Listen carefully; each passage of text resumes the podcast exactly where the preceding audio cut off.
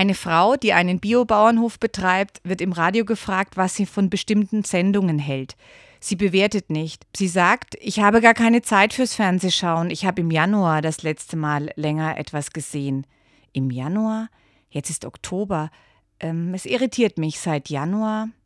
Ich habe gestern die Zusammenfassung der Fußballspiele in der Sonntagabendsendung geschaut, vorhin mit meinem Sohn eine Zeit lang How I Met Your Mother gesehen, weil es nach einem intensiven Arbeitstag so ohne Anspruch gut tat, einfach mit dabei zu sitzen.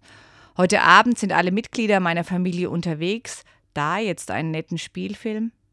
Klar, ich hätte anderes zu tun, Wäsche, ein Fachbuch lesen oder einfach auch das Buch, das ich vor drei Wochen angefangen habe.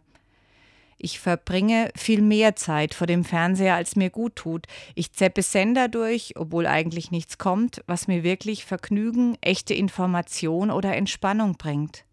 Und ich merke, ich hänge an der Aussage dieser Frau seit Januar. Kann ich heute Abend einfach mal meinem inneren Drang widerstehen, Ablenkungen in tausendfacher Form auf mich einströmen zu lassen? Werde ich mich lieber bewusst für etwas anderes entscheiden, zwei Abendstunden als Oase für mich nutzen, lesen, was erledigen, dessen Erledigung mich wirklich befreit, oder einfach auf dem Sofa liegen und Musik hören? Ich bin selbst gespannt, wie meine Entscheidung ausfallen wird.